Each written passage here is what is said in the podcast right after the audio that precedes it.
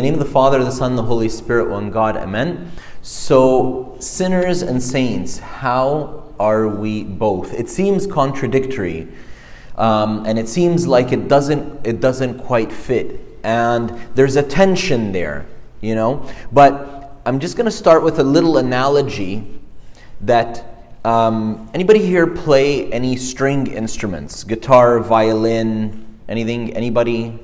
Yeah? So, those of you who play any stringed instruments know that the strings have to be at just the right tension to create a beautiful sound. And if they're pulled too taut, they snap. And if they're left too loose, you get like a really wonky sound right? So eh, there's a tension here between one's identity as sinner and one's identity as saint. And we just need to, to get find that right balance. And if I'm going to be very honest with you, I'm, I'm still figuring it out. And sometimes, you know, the tension gets so taut that I think it's going to snap and then sometimes things get a bit lax. And we can clearly see, like Jesus tells us, you will know them by their fruits. You know, so I can clearly see that things have gotten a little bit lax. Next slide. So, in my past life, I was a surgeon, and um, I can still remember to this day my first complication my first technical complication. The first time that I, by my own hands, with a sharp object, did harm to a patient, not intentionally, without anybody else, without a supervisor, without somebody else in the room, like it's just me and the patient and a sharp object, and the patient was harmed. I can tell you I can tell you the medical story later if you want to hear it, but for now, I'll just tell you I wanted to die. I wanted the earth to open up and swallow me whole. It was 1:30 or 2 in the morning. I called my boss. He told me, "Don't worry. These things happen call so and so, like, I already did. Call anesthesia, I already did. Get the OR on standby, I already did, right? This guy is going to need a crash operation to save his life if things get any worse. And I did all of these things. I did all of the right things to help clean up my mess. But if, if, if, if the earth would have opened and swallowed me whole in that moment, like, like Abiram and Dathan in the Old Testament, like, like all those stories with St. Shenouda the Archimandrite, you know, St. Shenouda the Archimandrite just says, like, earth open and sw- earth opens and swallows people whole, you know, right? I would have thanked God I was seriously figuring out how I'm going to go to the College of Physician Surgeons of British Columbia and tell them I wish to surrender my medical license. Like it would be, it's safer for the general population if you take this little card back. The next morning rolls around, patient is still alive. Um, we got everything organized and we gently undid what I did. And like nothing happened. The guy was okay and he did fine and left hospital and did great. Uh, left hospital to go home, not left hospital to heaven or the morgue, uh, and and uh, and did fine. And um, that afternoon, uh, my uh, the the you know, attending physician who was like supervising my work said to me, These things happen, and that's why we quote patients a complication risk. But remember this. Remember it very clearly, and you will never do it again. And that was a, a lesson learned to me, for me, and I've had, I had in my short medical career afterwards, I had many other complications, I'll tell you the truth. And any surgeon who, or doctor or whatever, who tells you that they don't have any complications is one of two things either a liar or someone who doesn't do anything. But the only way to never make any mistakes is to never do anything at all, right? If you're going to do things, you're going to make, you're going to make mistakes. You're going to make mistakes. And there's a system in place to deal with the mistakes. And God is not any different. In fact, He's our archetype. He knows we are going to make mistakes. We prefer to call them sin. Actually, we prefer to call them mistakes, but God calls them sin. That's a topic for another day. Next slide. But if you remember them, you'll never do them again. If you mess up, don't cover up, fess up. If you mess up, fess up. If you mess up, don't cover it up. We all do that. We cover it up. Father Krolos told us a beautiful uh, story yesterday, or analogy yesterday, of two little girls who are being naughty and they know they're being naughty and their father is coming home. Be the daughter that runs into her father's arms and smothers him with kisses and says, Daddy, forgive me. Daddy, forgive me. I have a two year old daughter who's really, really, really cute. and she loves playing peekaboo. And I love playing peekaboo with her too. But I'm 39 years old now. And when I play peekaboo, it's just not cute anymore. I'm too big and fat and hairy for it to be cute anymore. right? Don't play peekaboo with God. Don't play peekaboo with God. Just run to Him. That beautiful analogy Abuna gave us, that beautiful story Abuna gave us. Throw yourself into His arms and smother Him with kisses. St. Anthony tells us Humility and continual repentance through confessing of sins and lamentation on past ignorance, regardless of spiritual advancement, is necessary in order to prevent regression. This is the Lord's will. So, I'm not very smart, so I can read these things faster than I can understand them. St. Anthony is telling us that continual repentance through continually confessing our sins is necessary to prevent regression. St. Anthony said it much more succinctly before. He said he's also attributed to have, be, to have said, Remember your sins and God will forever forget them. Forget your sins and God will forever remember them.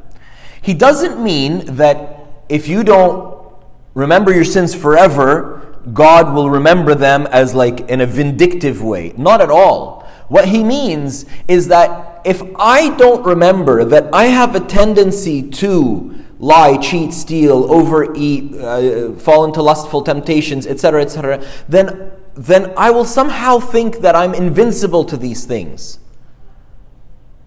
And all of us have leanings towards different temptations. All of us have, you know, like weak, specific weaknesses towards specific temptations.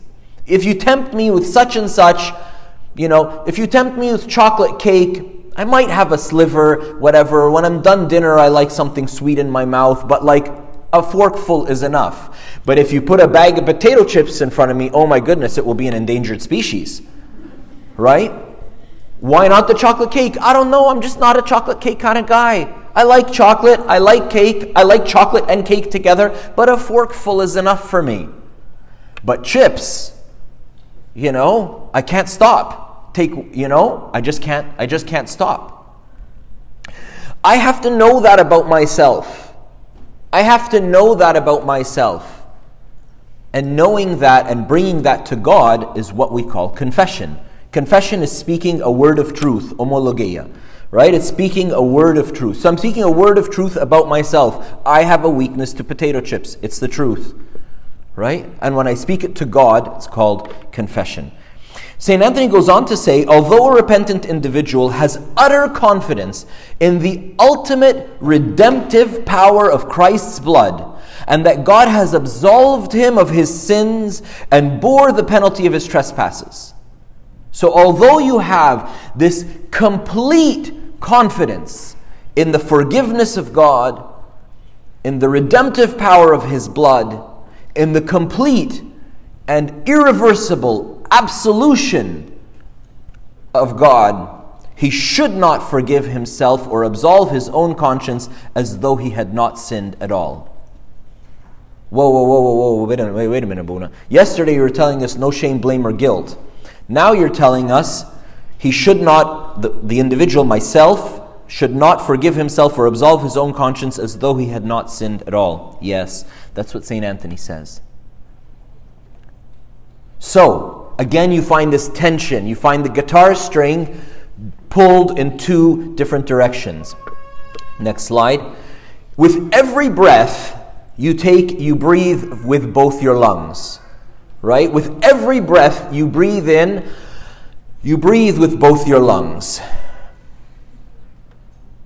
With every breath, I am a beloved child of God, and with every breath, I am a sinner. Both are true. Neither one is false in any moment in time. I am a beloved child of God. I am the adopted heir with Christ. I am a sinner with every breath of the Jesus prayer. With every breath of the Jesus prayer, I fully confess the eternal truth of both these statements. Next slide. King David, in his confession in Psalm 50 that we pray 10 times a day, Psalm 51 in the Bible, he says, And my sin is always before me. Sin is not sometimes before me. My sin is not before me until I repent and confess, and then I put it behind me and I forget it. My sin is always before me. Let me tell you what this, how I do this personally. I, I don't know that it's the right way, but it's, it's what I do, anyways. I tell myself, I don't need to remember the details with whom and where and how and how it felt and what led up to it. And all I need to know is that once upon a time there was this guy named John. And John, once upon a time, had done such and such and such. And boy, did he learn a lesson. That's it. That's enough. That's enough.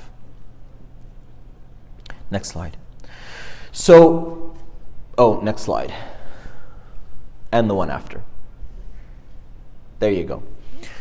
So, I don't know whether this is right or wrong, but I'll just, it's just an example and I'll share it with you.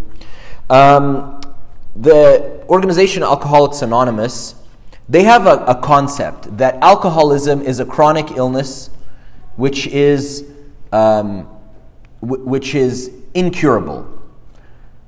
You can go into remission so you can be not actively an alcoholic.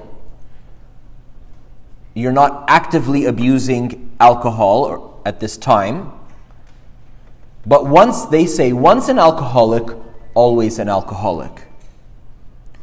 Right? And the reason, the reason they, they say that is because they have a concept that once a person, and, and, there, and there's medical you know, and like biochemical literature to support this and to negate this. And that's why I'm not telling you this as though it were, were like, you know, truth, but just the opinion of one institution, right? That the brain gets hardwired, rewired after one becomes an alcoholic, and that rewiring for it to go back to how it was before would take more than usually what somebody has left in their lifetime. So that that person who has become someone who abuses alcohol will have a permanent susceptibility to abuse alcohol more than they had before before they had gotten them, themselves into alcohol abuse. and there's there's the medical and biochemical literature to support that but there's just to be fair there's also medical you know literature to to negate that. So i don't know whether that's true or false. I don't think I don't think last time I looked I don't think the medical community knows whether it's true or false. But if you were to bring this to somebody in AA they would tell you it doesn't matter. Because the only reason I'm saying this is because just because I haven't had a drink in 22 years doesn't mean that I can walk into a bar. Doesn't mean that if my friends are getting together for somebody's birthday at a pub that I can go. There's places that are off limits to me because I'm not like everybody else. I'm different. Different in a better way, different in a worse way. It doesn't matter. It's amoral. It's not it's not moral. You're a good person, you're a bad person. It's just I some people ha- have an allergy to very strong smells. I have a couple of people in my congregation that have allergies to. If you know me, like like I don't use incense, I abuse incense. I hotbox the place. You can I you know, they say incense is like the prayer the incense are the prayers of the saints. So I want I want to be able to see the prayers of the saints. Basically, there's a fog in my church. You can wear whatever you want when you come to St. Moses St. Catherine's Church because nobody can see you anyways, right? But there's a couple of people in my church who stop coming because they can't breathe. They're different. They're not better. They're not worse. So we stopped doing that. Now, everybody, and it was a drastic difference. Now it's like a grain of incense, you know? People like, what happened to you, Abuna? Right? I'm like, well, you know, this person is different. They have, a, they have different needs, they have different susceptibilities, right? This is a, I don't know who said this, it's anonymous. I would rather go through life sober, believing I'm an alcoholic, than go through life drunk, trying to convince myself I'm not. I would rather go through life sober, believing that I have a susceptibility to whatever, whatever sin, than trying to convince myself I'm not all the while I'm drunk. Now, there's two different things, and it's really important that we distinguish between these two things. Next slide. And like I said yesterday, I'm not a semantics person. You can call them whatever you want to call them. It's important that we understand that there's just two different things. I'm going to call them conviction and condemnation. Conviction is this thing that starts with the Holy Spirit. And He convicts us in our heart of sin, and we repent, and we confess, and we go have communion, and the union between us and God is reestablished. The other thing, which I'm calling condemnation, starts with the devil, leads to guilt, leads to I suck, I'm bad, I'm horrible, I'm this, I'm this, I'm that, leads to despair. Despair leads to inertia, right? The more I keep shouting at you, you're this, you're this, you're that, you're that, you're that, you're this, you're this, what does that do? That, that makes you like, you know, feel like you're crushed under the burden of. I go, I sit with my knees up to my chest, my head tucked in, and I, and I hold my, in, in the corner of my room, and, and right? And that doesn't lead to repentance. It doesn't lead to confession. It doesn't lead to communion. It doesn't lead to, lead to reestablishment of the union with God. Rather, it leads to inertia. And inertia is like lack of movement. What, what kind of things don't move? Things that are dead. And the sin remains. We don't want to, we don't, we don't want to, next slide. We don't, we don't want to do, do that. We want to do this. We want perpetual conviction. Nehemiah, when he prays his prayer of repentance, he says, We have sinned against you. Both my father's house and I have sinned. Daniel, when he prays the same prayer, in the Psalms, the same prayer. Now, now Nehemiah was likely born in captivity. Daniel went into captivity when he was probably an early teenager. Okay? So these guys weren't they weren't the cause of the of the idolatry and downfall of Judea and Jerusalem. But they take it upon themselves. They say, they say, This is my sin. They own it. And God is telling us to own it. Next slide. The, the, the prodigal son, when he returns, he says, I am no longer worthy to be called your son. He owns it. And God is asking you and I to own all of our life, including the, the, darker, the darker parts of the story. If we go, next slide, the, the, the um, tax collector would not so much as raise his eyes to heaven, but praise God, be merciful to me, a sinner. In the Psalms, next slide, the psalmist writes, My dishonor is continually before me, and the shame of my face has covered me. These are healthy thoughts. I'm going to share with you a little bit how, how they are. Next slide. You know, St. Mary of Egypt lived in, in sin. I'm not an expert in St. Mary of Egypt, Abuna is, but what I know, she lived in sin for 17 years. She repented, she went to the desert, and for 17 more years she repented before she ever received confirmation from God of her forgiveness. That's crazy. For 17 years, she sought God's forgiveness. And I've shared this story with people before, and they told me, but why would God do that to her? Why wouldn't He just, she would say, like, I'm sorry, and He would say, It's fine, I forgive you, sweetie, and, and give her a big hug and restore her immediately. You know why? Because if God had done that, we wouldn't be talking about her today. What resilience, what trust in God, what faith does it take to continue knocking on a closed door for 17 years and not give up?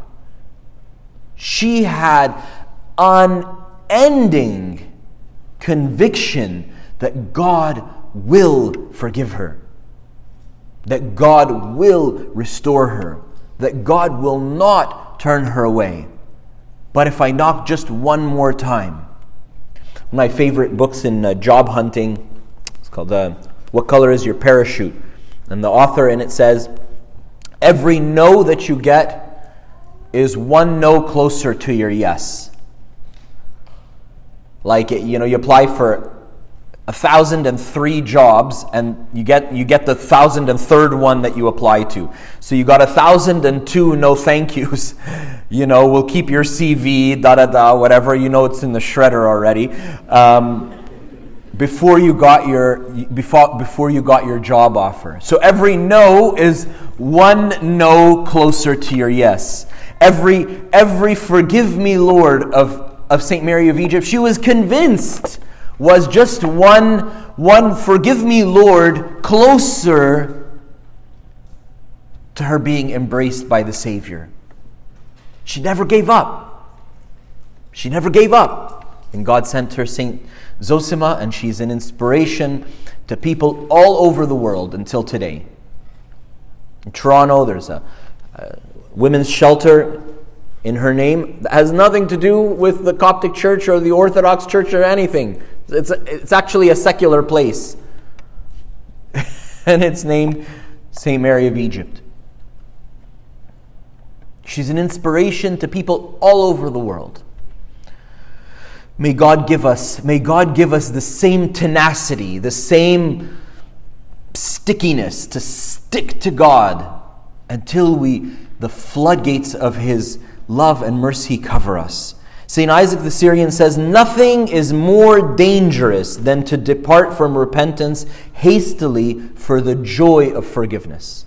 Nothing, he says, is more dangerous than to depart from repentance hastily for the joy of forgiveness. Forgiveness is very joyful. In fact, it is the most joyful thing. But St. Isaac is saying nothing is more dangerous than to depart from repentance too quickly. Why? Because repentance is good for my soul. Because repentance is the very thing that warns me not and that if I fell in the sin today, I can fall in the sin tomorrow. If I did it yesterday, I could just as easily do it right now. St. Ignatius also says if sin is rebellion against God, then repentance is rebellion against sin. I know it, this might all sound a little bit too doom and gloomish for you, so I really want to show you that why this is just so good for my soul and yours, right? This is what parking tickets look like in the city of Toronto. You know what? Parking tickets anymore. At all. And I'll tell you why. I'll tell you why parking tickets don't bother me. You see, one day I read a story about St. John the Short. Next slide. St. John the Short, very early in his monastic life, had a, his cell shared a wall with St. Peshoy. They were both young monks at the time.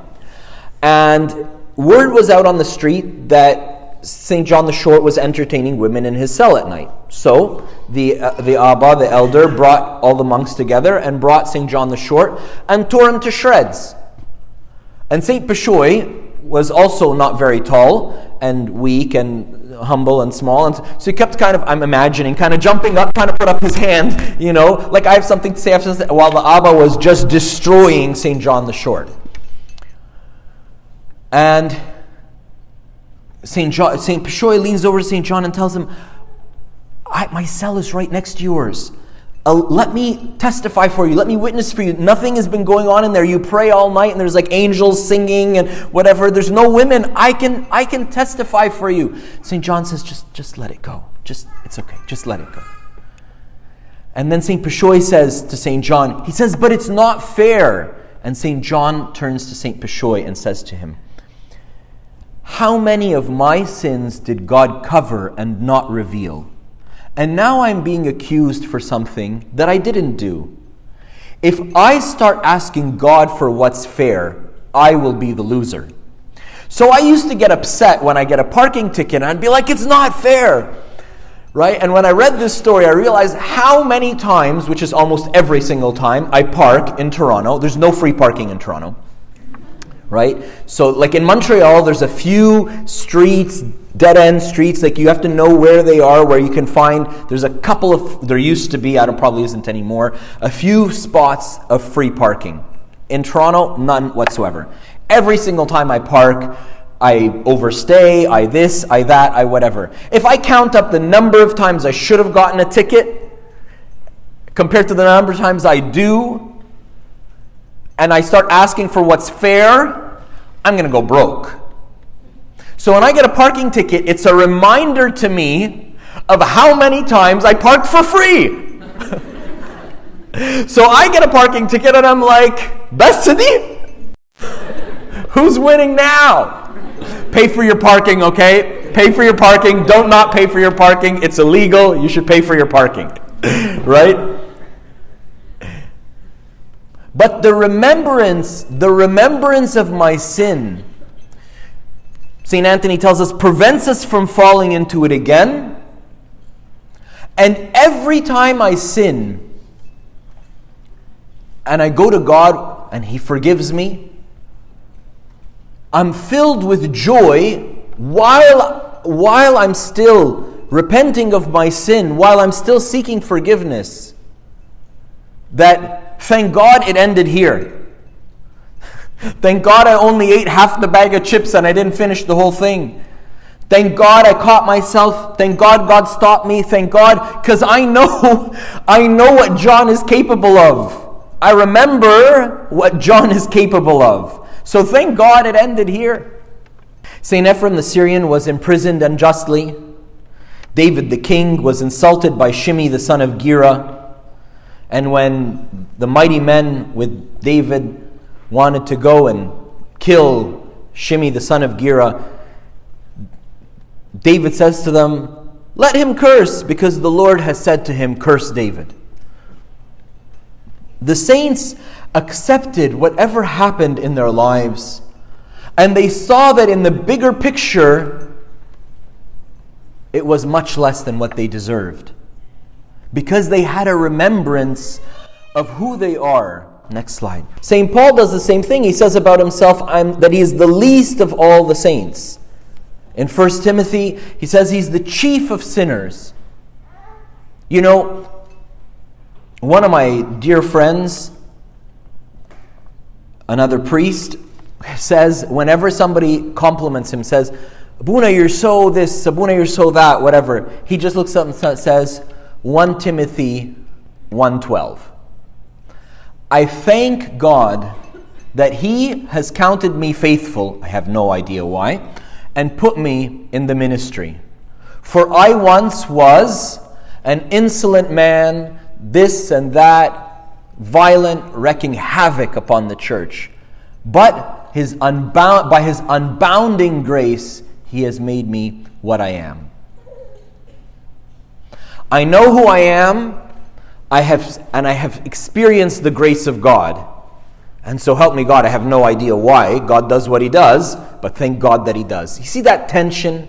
That tension is there. It's a balance, and it's healthy, it's balanced.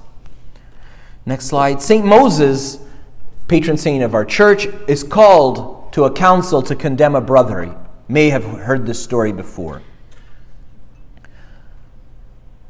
And he's called to this council and he doesn't go. He's an elder monk by now. St. Moses, the thief, bandit, robber, rapist, murderer, turned struggler, turned ascetic, turned priest, turned father to many monks, is called to this council. They call him again, he doesn't go. They call him again, he doesn't go. They call him again, he doesn't go. Finally, they go to bring him. They find him coming along the way. But he, by, by this time, he was an old man, and through extreme fasting and vigil and so on, they say, they say he was like a ghost. They say he was like, like, a, like a stick. And he's carrying this huge bag of sand. Some older sources or different sources say a barrel of sand with a little hole in it. And the sand is trailing behind him.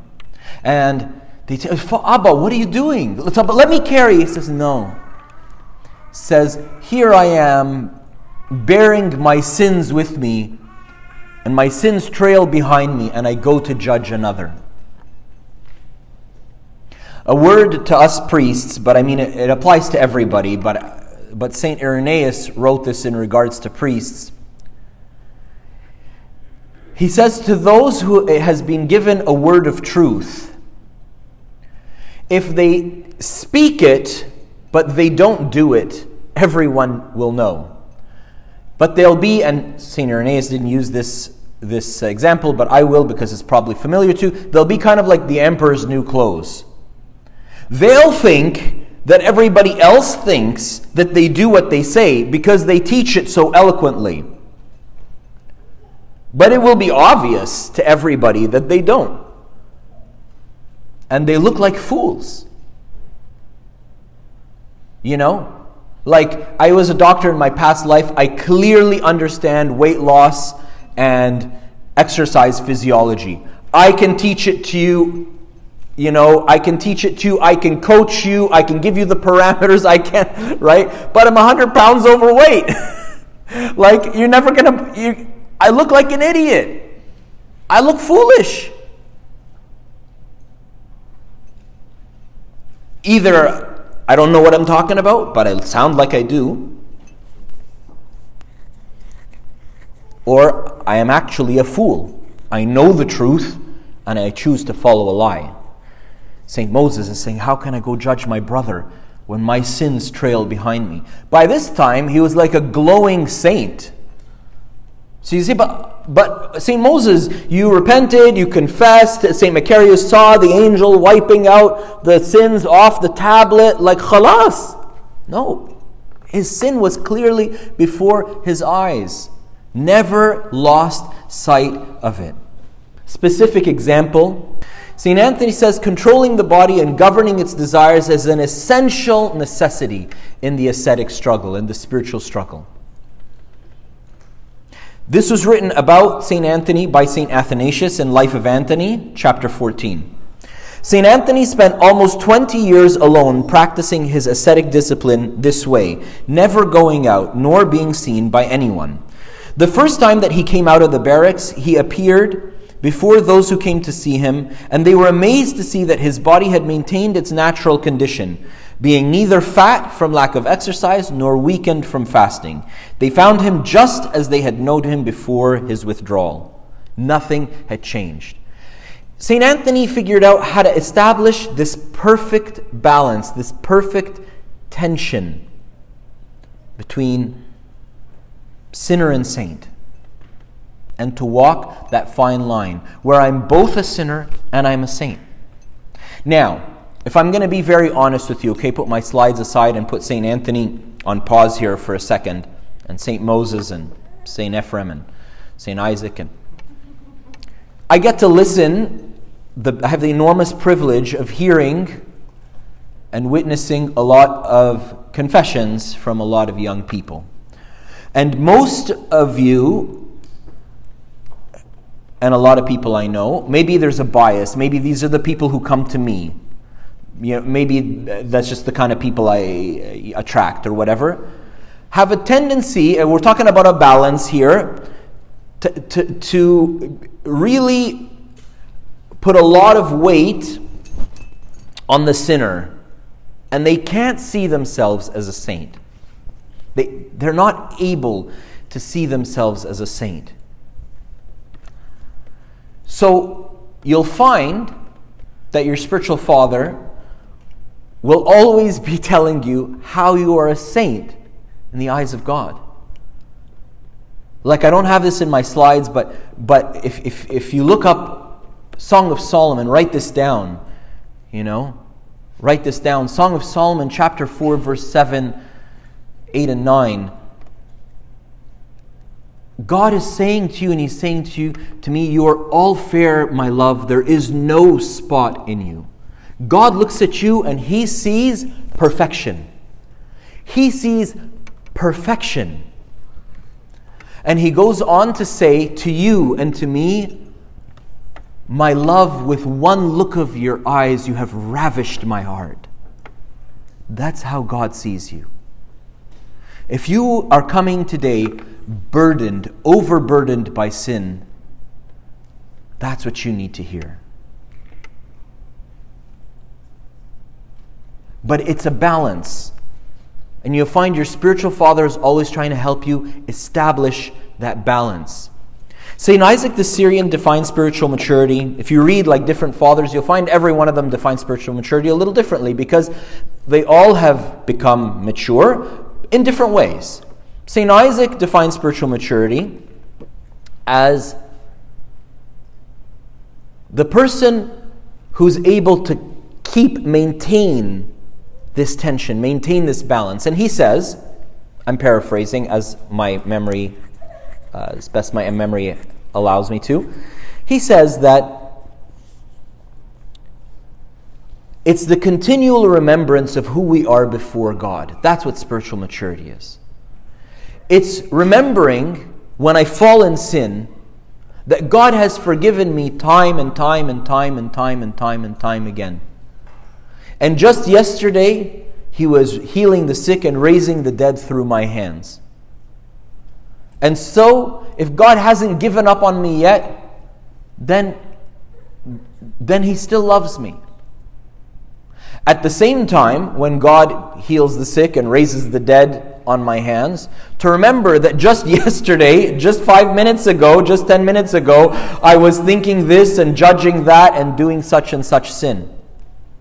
So I have both in my mind always the grace of God and my sinfulness. And I'm actually not complacent, but comfortable with both. I'm comfortable when God does miracles in front of me. Growing up in, in, in service and so on, now a lot of people might disagree with me, and I, and I respect you, okay, and I respect your disagreement, okay, but I, I disagree.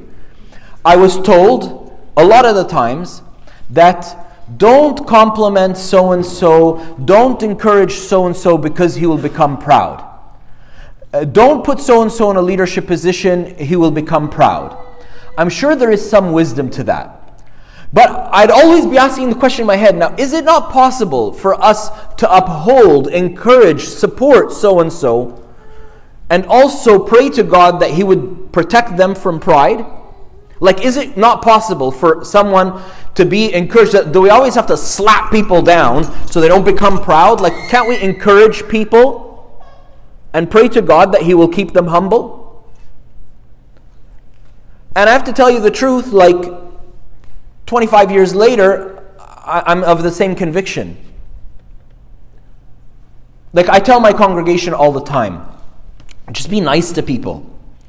We got a lot of we got a lot of people who aren't used to church, who have left church for 20, 30 years and they come back and they come to communion and they're still wearing their shoes or they don't wear a headscarf or they're dressed, you know, a little bit l- less modestly than others or whatever. I tell my whole congregation, look, I'm the one dressed in black. You all be the good cop, let me be the bad cop. And that's my that's my attitude with God. Okay, God, look in the service, okay? I'm going to be the good cop, I'm going to leave you to be the bad cop. I'm going to leave you to humble people and keep them humble. And I'm going to encourage them and uphold them and, and bring them up and put them in the limelight. And I have to tell you the truth, that's what I've seen of God in my own life. So all the people out there were saying, you know, don't encourage this person, don't whatever, because you know you're going to make them proud. I, I, sure, I, okay, like I'm not saying you're wrong. You're probably right. I'm probably wrong. But 25 years later, examining this thought and this idea, I'm, I'm not convinced. And God, I'm, and I'm sharing this with you not because you're like all like like umanet khidma, like uh, like stewards of the service, right? But because because this is how this is what God does my own life, right?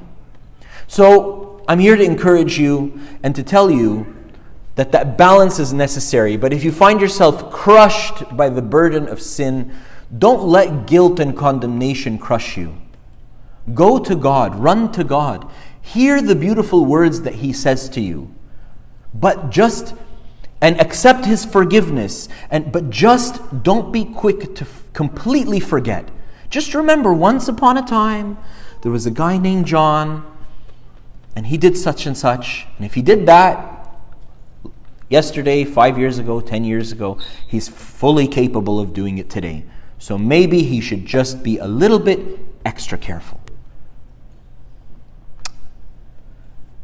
Same friend of mine who says, uh, 1 Timothy 1.12 says this, says, uh, I love women. I'm married. Um, women are lovely. Men are lovely. Everybody's lovely. And anybody who comes, uh, you know, anybody who comes to me, I'll give them a hug you know, and uh, you know, I'll give them a hug, and i and I love them. I love them endlessly. Sure, no problem. But with women and men, it's a little different. You see, because I'm a man who's attracted to women, right? And I fully know that every woman out there, young and old, has the capacity, not the desire, but the capacity to rob me of what I hold most dear in this life which is my marriage. So I treat everybody the same.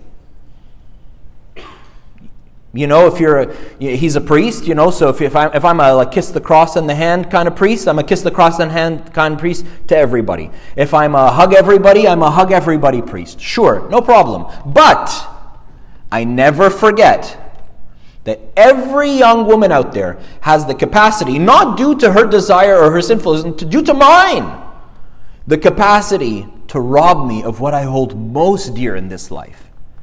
And I can keep that clear before my eyes. I'm going to keep that clear before my eyes at all times. And I'm going to do what it takes to protect that which I hold dear. See, there's no condemnation or guilt in that statement. It's just who I am as a person. I know who I am as a person, and I'm going to act, you know, in accordance to that. That's all. No guilt, no shame, no blame. I just, I need to know who I am. Next slide. Another reason why I'm selling you on this continual remembrance of sin is because God loves the humble. He, God loves everybody, but He's so near to the humble. And a whole bunch of Bible verses here to substantiate it. I know that you believe it, I know that you live it. I know that we don't need to go through them line by line and letter by letter. I know that I know that uh, uh, I'm telling you what you already know. But God loves to be near to the humble. Jesus, next slide, Jesus himself says, I am gentle and humble in heart, and you will find rest for your souls. Like, if God Almighty is humble, who the heck do I think I am not to be? And I, I don't need somebody to humble me. I have done a great job of humbling myself already. I just need to keep that stuff, keep it in mind. Now I want to leave you with I want to leave you, I want to wrap up with some very practical to-dos. Because talking is great, but if, if, if, if talking doesn't lead to doing, then we're very likely to not go anywhere. Next slide. So, what can you do differently? The first thing I'm going to share with you, next slide, is to humble ourselves before the Lord. Look, the verse doesn't say humble yourself before your brethren. The verse says, the Bible says, in honor giving precedence to one another. Yes. But nowhere in Scripture does it say that I need to humble myself before you. I shouldn't exalt myself over you or lord myself over you. Yes, I agree. But the commandment is to humble ourselves before the Lord, and He will lift us up. And the person who is humble before God, the person who is humble before God, will be humble before others. But it's not a like patting myself on the chest and saying, I'm a sinner and I'm this and I'm that. Don't say it to me. Go say it, I'm not as a priest, I'm talking to you as a, yes, say it to me in confession. But don't say it to me like colloquially or in social contexts or whatever. Say it to God. I don't care how many times you walk around saying, I'm a sinner, forgive me. I don't care about that. Nor does God. Go say it to God. And but if I constantly am saying to God, have mercy on me, the sinner, and I'm convinced of it, then I won't be, I, I won't be able to lord myself over you. I will feel genuinely that I should, in honor, give precedence to you. I will genuinely feel that I am the chief of sinners. I will genuinely feel like you are such a, a better person than me, or far better a human being than me. Because, because I've been humbled, I, I'm before God. It's not before people. This isn't between you and people, it's between you and God. But it carries over to your relationships with people. Next slide. Isaiah spends the first five chapters of his prophecy saying, Woe to you, the burden of God against you. Woe to you, woe to you, woe to you, woe to you. Rightly so, God, you know, like he, prophet, he's speaking for God as the, then in Isaiah 6, he has a revelation of God. And what does he say? He doesn't say, Woe to you. He says, Woe to me. I cried, I am ruined.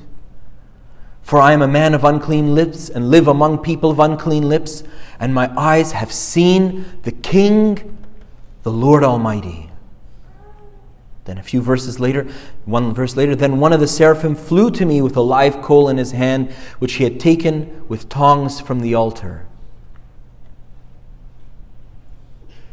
You see,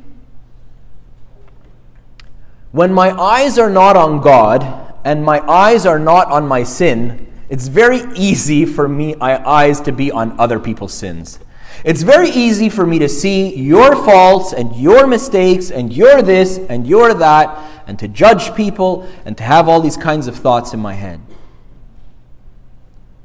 But when we repent genuinely and turn to God genuinely and keep a remembrance of sin in ourselves, whatever, I tell you the truth, and I don't, I don't want to speak on God's behalf, but I, I have found this time and time and time again that the people who repent of a sin and keep that sin clearly before their eyes, not only do they not fall into it again, but God sends them all kinds of people who are entangled in the same sin for them to restore. Why? Because they will never, ever have the guts to have one air of judgment about them towards that person. Because they know that you fall in this sin. Just this morning, I was doing the same sin, and God forgave me and restored me. He can do the same for you. They may not share that in all of the in all of its guts, you know, in all the blood and gore and guts and glory, but they know, so they'll never judge. This, this is holiness. This is holiness. Next slide. With the coal, he touched my mouth and said, See, this has touched your lips. Your guilt is taken away from you, and your sin atoned for.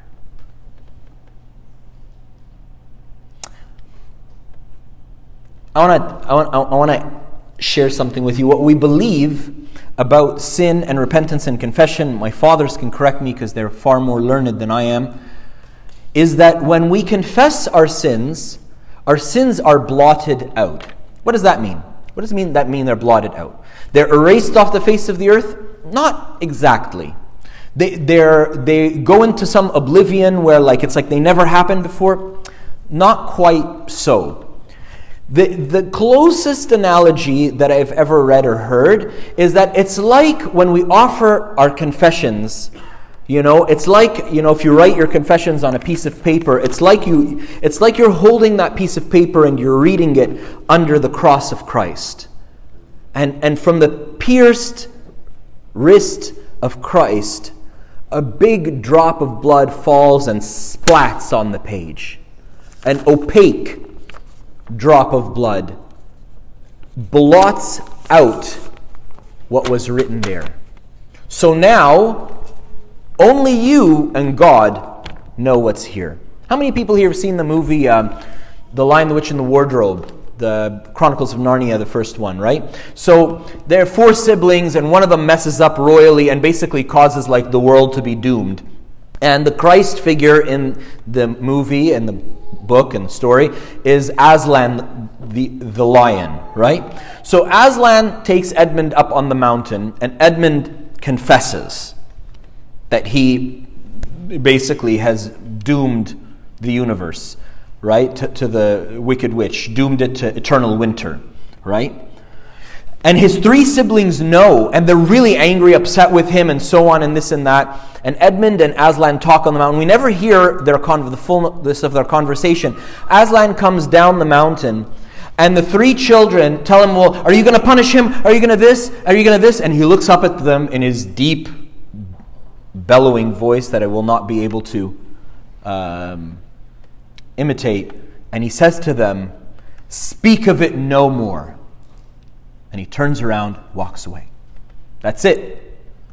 What, what's between me and Edmund is between me and Edmund. What's between you and Christ is between you and Christ. It has been sealed permanently. Nobody knows what's there anymore, and no one ever will again. It is done. Hence the picture of the whiteout. You know, it's, it's covered. But I know and God knows what's under the whiteout. And like I'm saying, we don't need to remember it in all of its blood and guts and glory. We just need to have some vague recollection of what's there in the fraction of the to the Father in the liturgy of Saint Cyril, we say, "And as you cleanse the lips of your servant Isaiah the prophet, when one of the seraphim took a coal with tongs from the altar and placed it on his mouth, saying, Behold, this has touched your lips, and will take away your iniquities and will purge off your sins. So also vouchsafe means like, please make sure to uh, unto us." The weak and sinful, your servants who seek your mercy to cleanse our souls and bodies, our lips and our hearts, and give us this true and live coal that gives life to the soul, the body, and the spirit, which is the holy body and precious blood of your Christ. St. John Chrysostom says, you know, like, like in, in many churches, uh, like on their iconostasis above the, the, the, gates of the altar, it says, These are the gates of altar, the, the, the gates of heaven right? St. John Chrysostom, and I can imagine that probably what he did at the time, was turned and pointed to the royal gates of the altar and said, These are not the gates of heaven. These lips of yours and mine are the gates of the heaven of heaven, the royal gates by which the King of glory will enter in. Now you tell me, says St. John Chrysostom, what have your royal gates been up to lately? Is it meet and right for the King of glory to enter in through those gates? But that's the truth. These are the gates, these are the gates of glory. Next slide. King David, wrapping up here, King David says, I acknowledged my sin to you. Next slide and you forgave the iniquity of my sin. All we're talking about here is an acknowledgement. Next slide. So, being really practical, when we sin, what should we do? Real plain and simple, four easy peasy steps. Stop. Whatever you're doing, stop. You're on the phone, put the person on hold. Uh, sorry, I got another line. Yes, you did. You got another line from heaven, which is the Holy Spirit convicting you to repent. Put them on hold. You're walking, stop. You're talking, stop. Whatever it is you're doing, just stop. This will take you 10 seconds. You, any, anybody can wait for you for 10 seconds. Whatever it is you're doing, just stop. Next. Pray. Ask God to forgive you. Stop in the moment, acknowledge your sin, and ask God to forgive you. Not complicated at all. Repent, return to God. Tell Him, Lord, I'm so foolish. Why did I do this? Forgive me, Lord. I promise you, He'll forgive you on the spot, in the moment. Now, if you're anything like me, and you have this, this tendency to forget your sin quickly, which St. Isaac told us nothing is more dangerous than, right? Then the next step for me is write it down somewhere. Next slide. Write it down somewhere. So I have a locked note on my phone for my confessions. So in the moment, I judge somebody. In the moment, I stop what I'm doing. I close my eyes, I do the sign of the cross, and I say, Lord Jesus Christ, have mercy on me, the sinner. Lord, forgive me for judging. You and I know I'm no better than anybody else, Lord. And, you know, judge not that you may not be judged, lest, you know, a worse thing come upon you, right? Thank you, Lord, for forgiving me and for loving me as I am. But I'm going to forget that. So I pull out my phone, unlock the note, write it down, judging. Lock the note, pop it back in my pocket. And then in my calendar, I have a reminder that comes up once a month. I think it's on the fourth of every month that says, confess. And I guess what? I have a reminder every second of the month that says, text Abuna for, a, for an appointment to confess right? And I have a, a reminder every fifth of the month that says, Did you confess? because I know that unless you nag me, unless I nag myself, it's not going to happen. But as the fourth comes a little bit, the fourth of the month comes a little closer, on the second of the month, prepare yourself for confession and ask Abuna for an appointment to confess. The reminder comes up. That evening, I pull open the note and I pray and I review what I wrote down and I remember what I wrote down. And I remember what I wrote down. And every time I'm tempted to judge somebody or something, I remember what I wrote down. Every time I feel like I'm like I'm tempted by by by uh, pride or I'm tempted to look down upon somebody or something, I pull out the confession note, right? These are the things that you I wrote these things down. Nobody else wrote these. I wrote these, right? Next slide. And a lot of us feel that our spiritual life is like this sine wave that goes up and down and up and down and up and down. But God doesn't want it to be this sine wave. God wants it to be more like, you know, there's growth and then there's a plateau where we develop some stability and then there's new growth and then another plateau. Imagine what it would be like. Imagine what it would be like if every time you fell, you bounced back higher. Imagine for a moment what it would be like if, through a continual remembrance of sin, you never fell into the same sin twice. It's said of St. Peshoy, you know why we call St. Peshoy the perfect man? Not because he never sinned, but it, because it is said of St. Peshoy that he never did the same sin twice. He'd, he'd sin, repent, confess, and keep a continual remembrance and never fall into the same sin. Where would you be now? When I was 13 years old, I figured, you know what?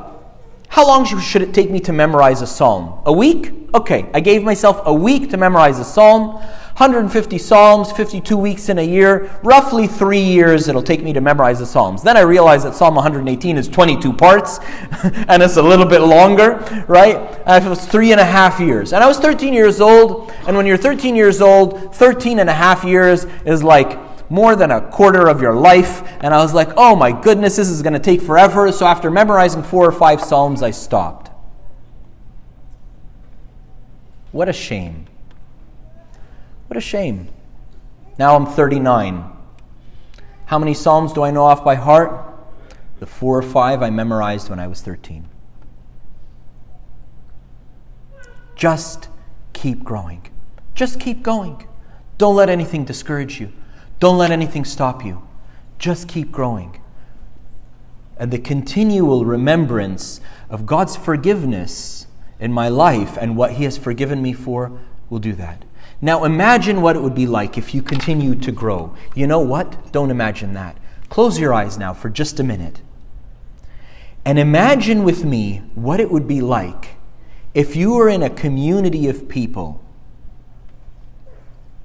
who are always growing, who not for a moment falter because they remember where they've come from and where they're going. They remember that they were once slaves in Egypt too, and now they've entered the promised land. They don't do the same sin twice. They're always growing from glory to glory. That, my friends, is what the church is meant to be. That, my friends, would be the kingdom of heaven on earth. Glory be to God forever and ever. Amen.